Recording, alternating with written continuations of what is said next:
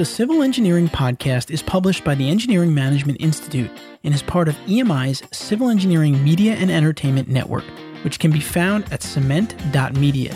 That's cement, C E M E N T dot media.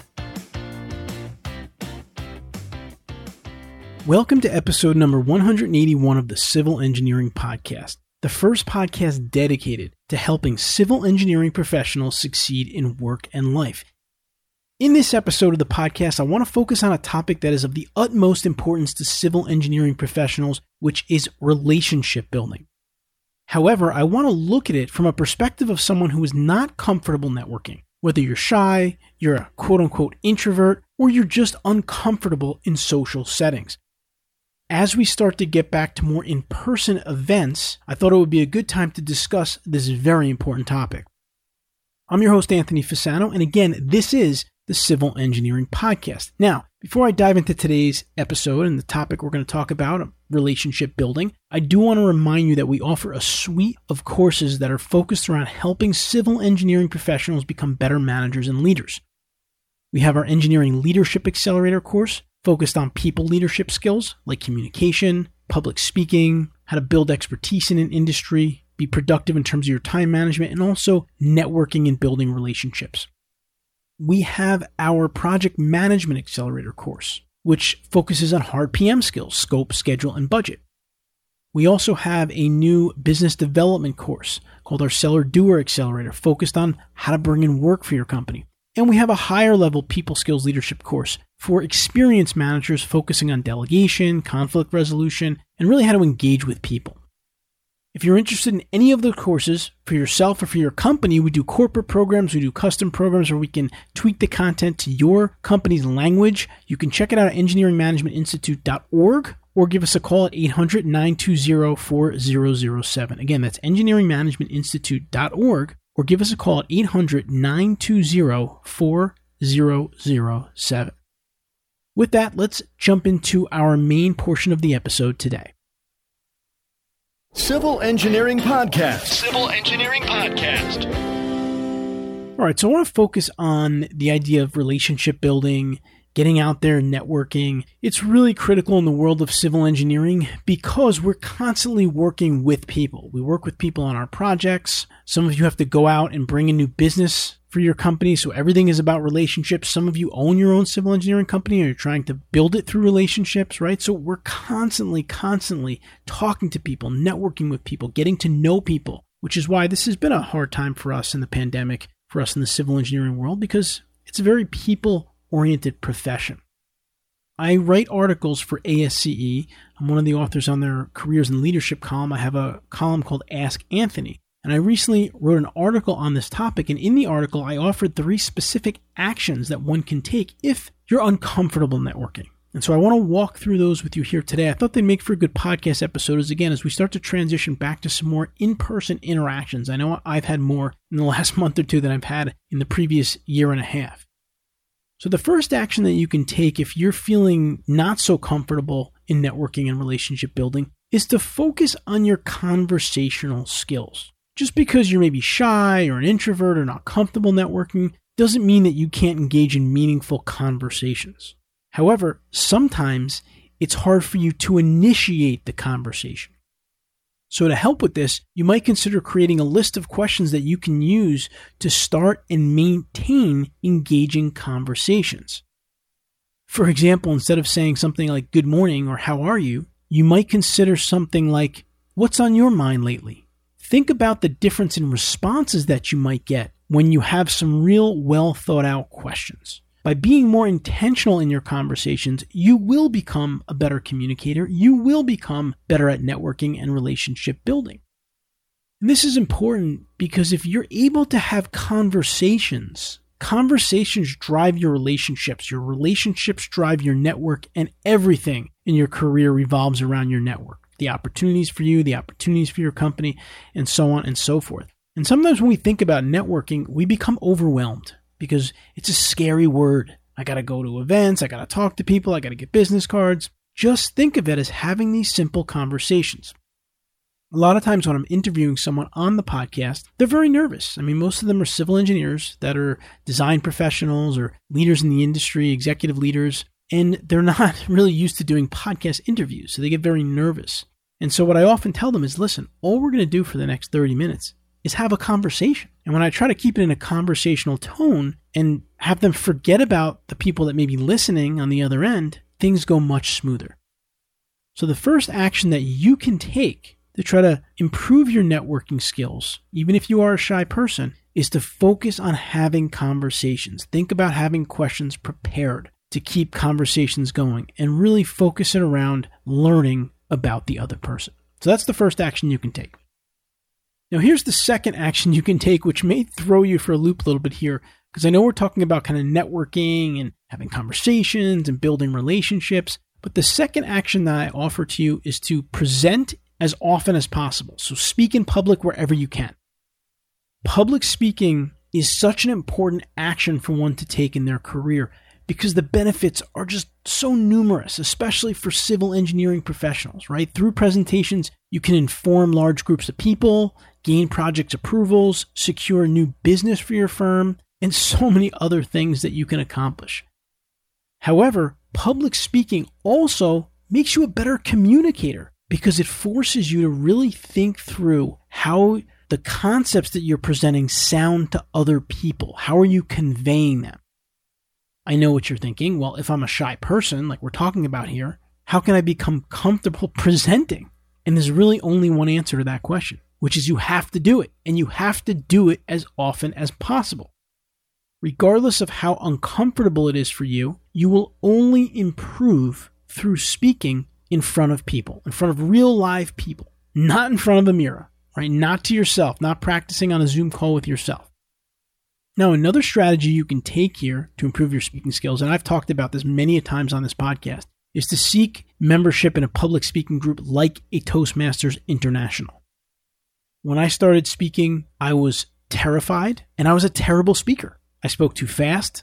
Nobody could understand me. My thoughts were kind of racing through my mind as I was up there on stage. I would stutter. I was nervous. But I joined Toastmasters, my local Toastmasters. And if you're not familiar with the organization, it's a nonprofit association worldwide, international. There's chapters all over the world. I would guarantee you that there is a Toastmasters chapter within 20 minutes from either your office or your home.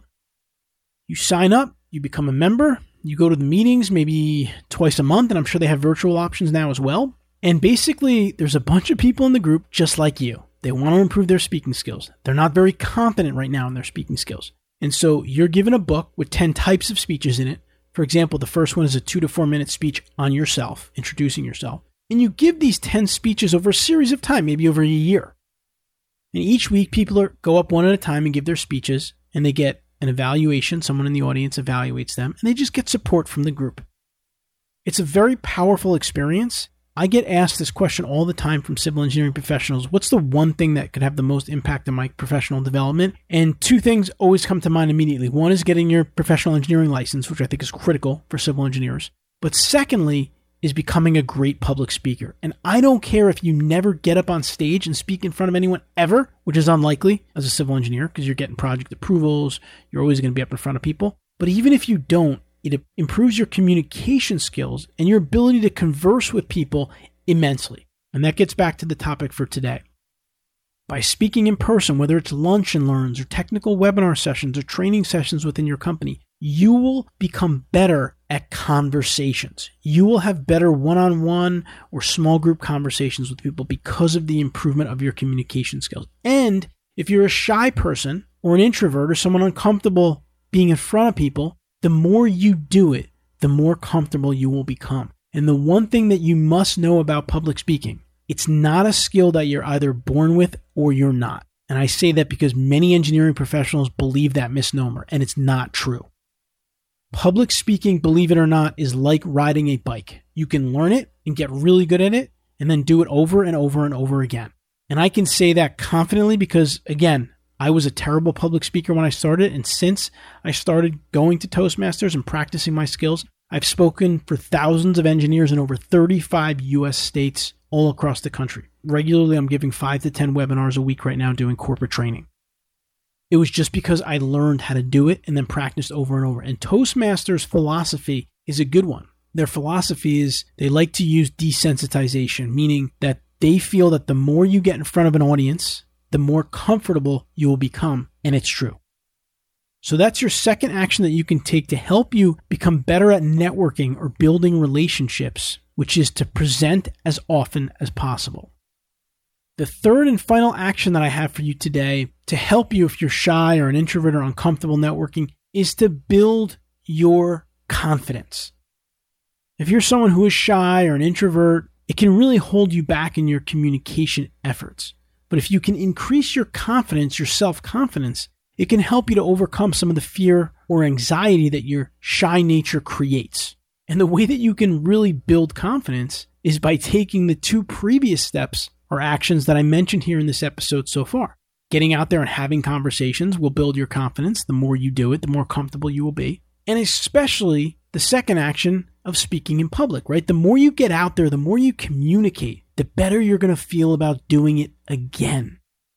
I have always found that lack of confidence, more than anything, even being shy or an introvert, is truly what holds people back in their careers and their lives. And it is imperative that you build your confidence. And listen, if you're a parent, you're going to see this with your children and you're going to want to encourage them to do things that help them build their confidence. If you're a leader of an engineering team, you're going to see this with the people that you lead. Some of them are going to be more confident than others. And again, confidence is something you can build. You're not born with it or not. And most times people build confidence by having some success.